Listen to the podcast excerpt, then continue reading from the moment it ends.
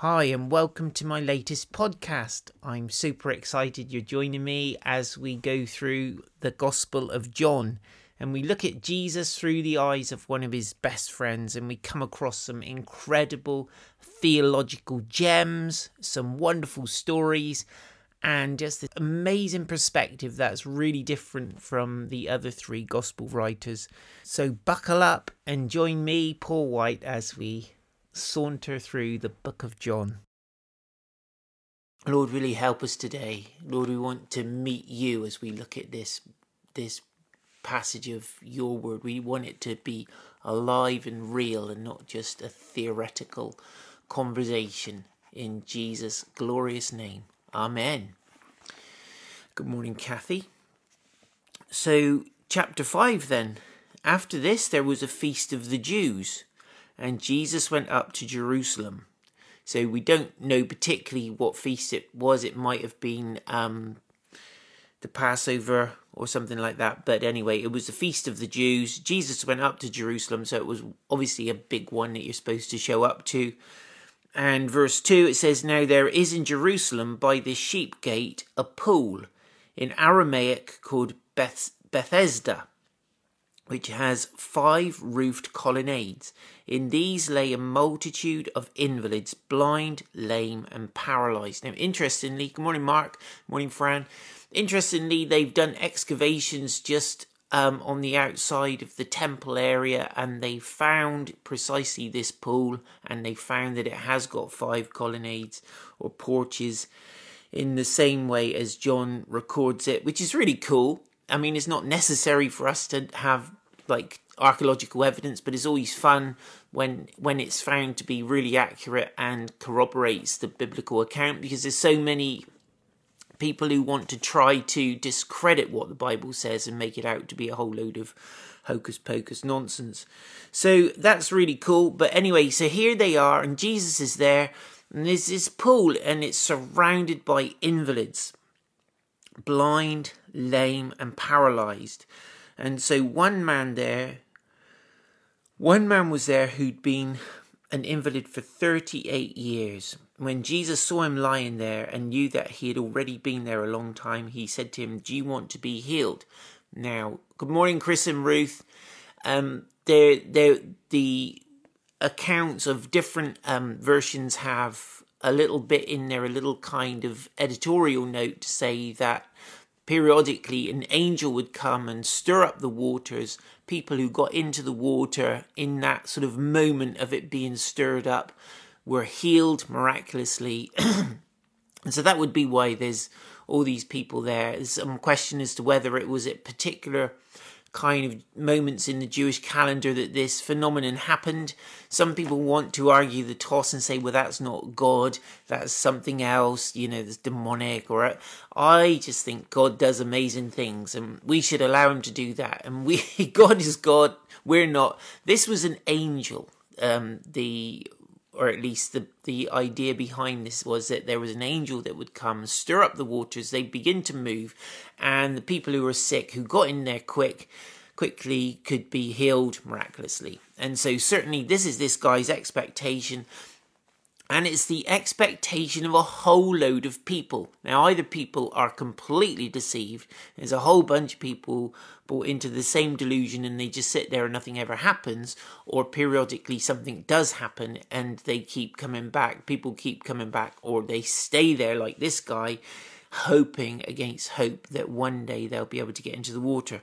So, the tragedy of this guy is that he's so disabled that he can't make it into the water and so he's been there for 36 years, 38 years. That's a long time of hope deferred, isn't it?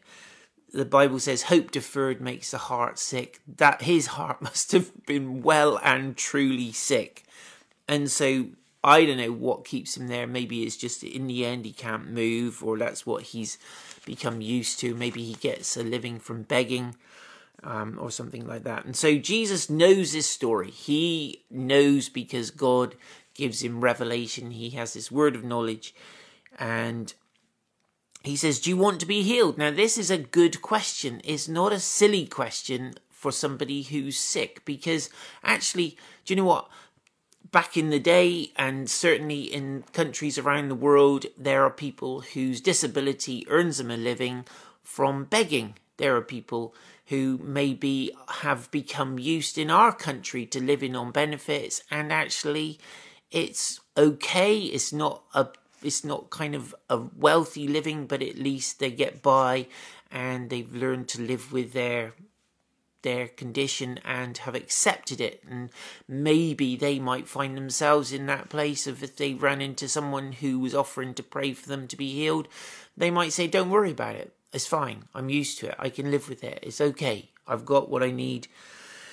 And so jesus is asking this really legitimate question. Do you want to be healed?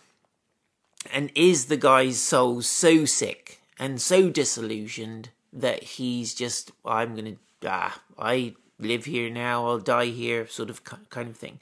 And the sick man answered, Sir, I have no one to put me in into the pool when the water is stirred up, and while I'm going, another steps down before me.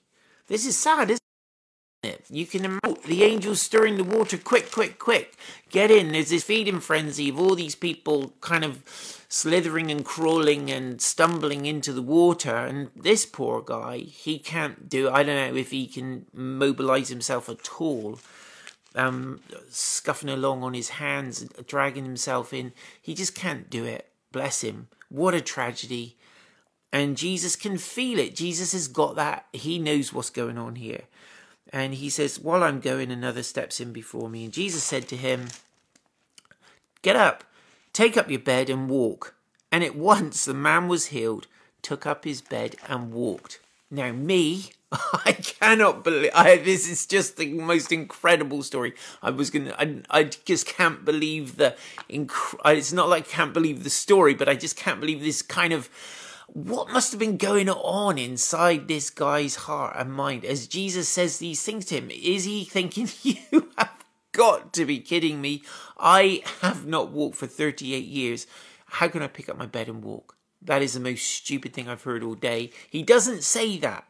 And I, I would love to know what at what point the miracle happens. Is it when Jesus speaks it, he literally feels something? Does he feel healed? Does he suddenly think, wow? Or does he just have this incredible surge of faith come into his heart and mind that without thinking he jumps up and picks up his mat. It's just mind boggling, it, eh, utterly mind boggling. And wouldn't you have loved to have been there to see it? I would so have loved that.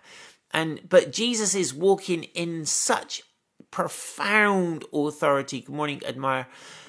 Such in such profound authority with such unbelievable clarity and in um knowledge of who he is. Good morning, Pat and Mike.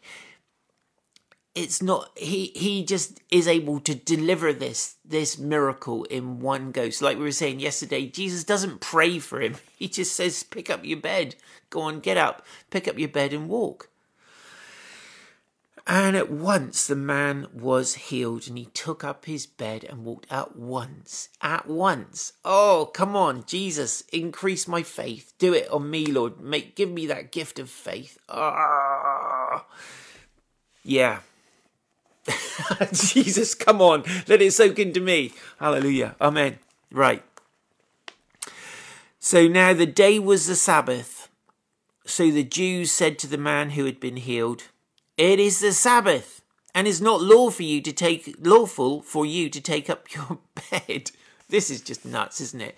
Instead of being like, whoa, this is the guy who was crippled or disabled. We have to, you know, use the right words. He was disabled for 38 years and he's walking. Instead of being able to be like, whoa, that's amazing. That's the most incredible thing I've seen in my whole entire life. They're saying, man, don't you know that this is a Sabbath? You're carrying your bed. That's a violation of the Sabbath.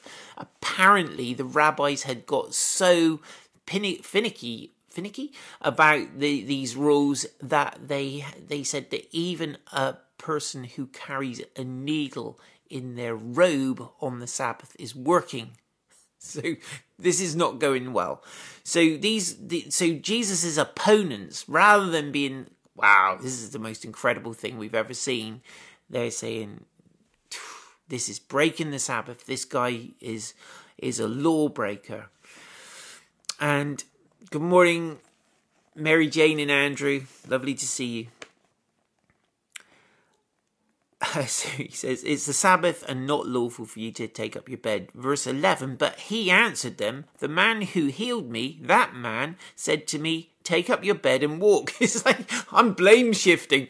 I, I was I was just lying here, kind of like stuck for 38 years, and this guy says, Pick up your bed and walk. And do you know what? To be honest, didn't even occur to me it was the Sabbath. I don't suppose it did. And they asked him, who is the man who said to you, Take up your bed and walk? Now, the man who had been healed did not know who it was, for Jesus had withdrawn, as there was a crowd in the place. You can imagine there was, and there would have been a huge hubbub of everyone looking at this guy and like, Whoa, whoa, what, what just happened? What did I miss? What did I miss? Everyone talking among themselves, the critics getting louder and louder. And Jesus sort of just took the opportunity to sneak off. Jesus had withdrawn as there was a crowd in the place verse 14. Afterward, Jesus found him in the temple and said to him, See, you are well. Sin no more, that nothing worse may happen to you. Isn't this amazing? This whole thing just boggles my mind. There's this guy, he's healed, and Jesus sees him and says, Oh, see, you're well. It's like, yay.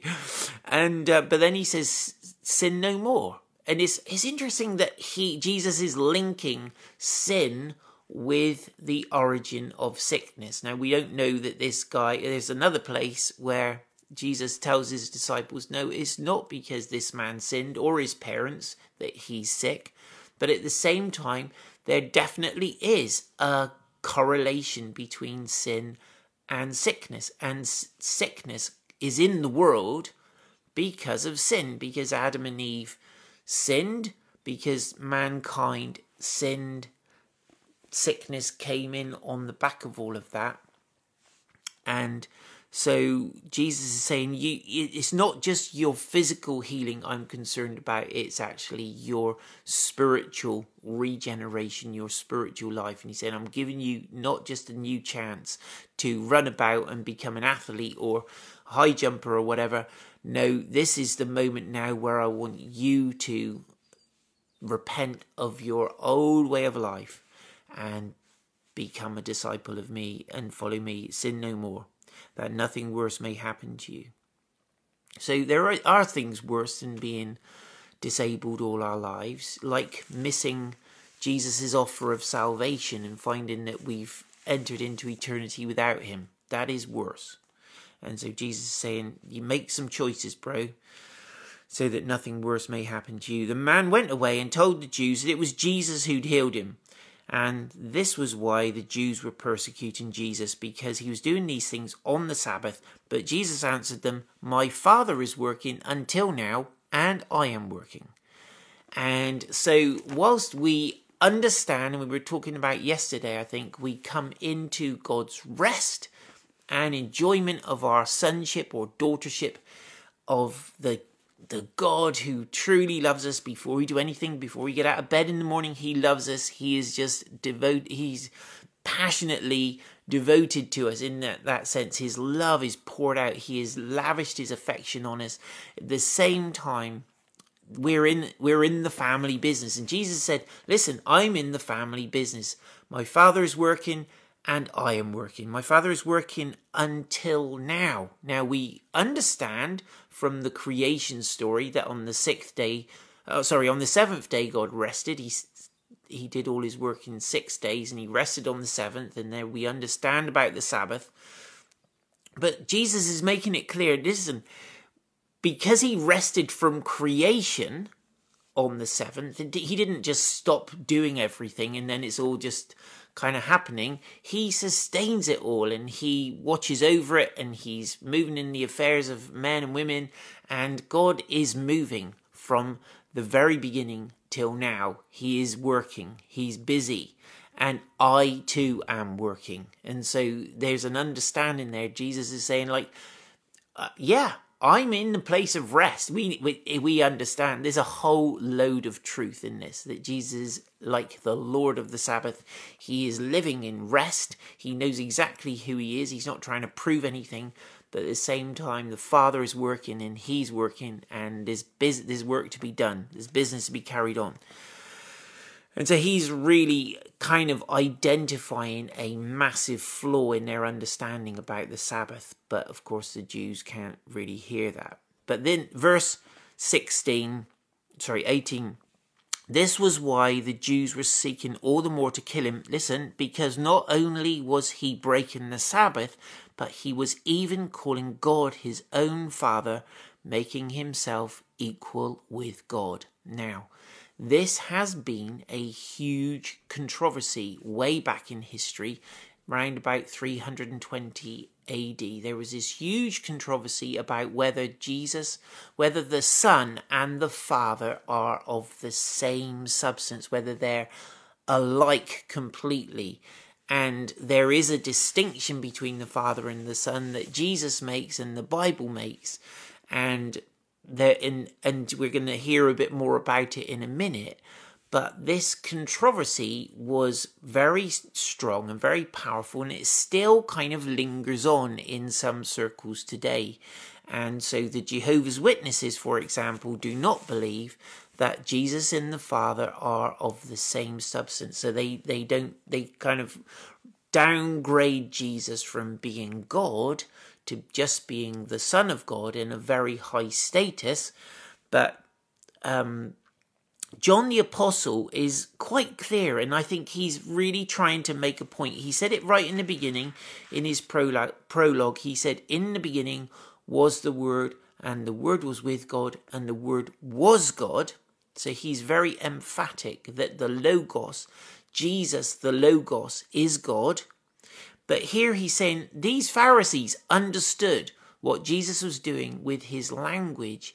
He was claiming God as his father and therefore making himself equal with God. He was saying, um, uh, you know, this, this, my father in a very particular kind of way, um, which kind of puts him on the same level as God.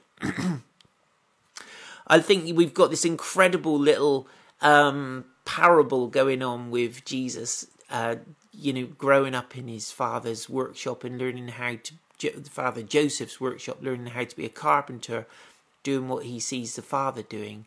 And, you know, my father is working and I am working. Jesus is, Jesus is like, this is my relationship with God the Father. I do what I see him doing. I'm jumping the gun a little bit.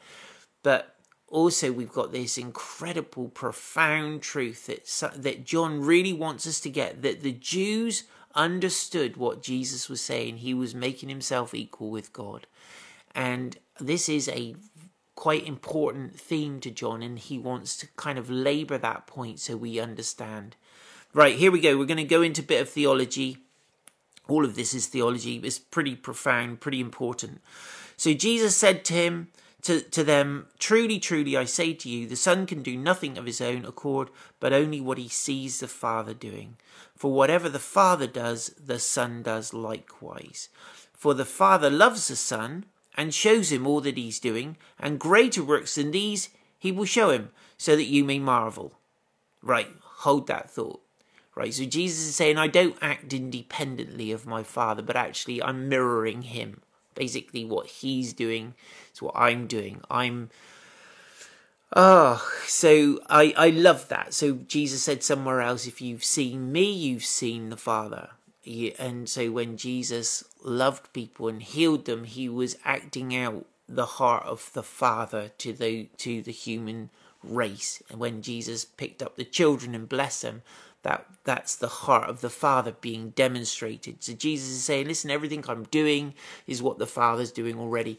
In in a sense the father is doing it through jesus but jesus is doing it as god himself but he's not acting independently and he's it's like he's saying there's this relationship the father reveals things to me to get on with and i wonder how it worked, whether Jesus got like a list of miracles he was going to do that day, he just received them in his heart, or when he got into the situation, he knew that there was some miracles to be done, and the Father was like, "Yep, yeah, this one," uh, or I don't know on what kind of level that communication happened. I'm sure it varied.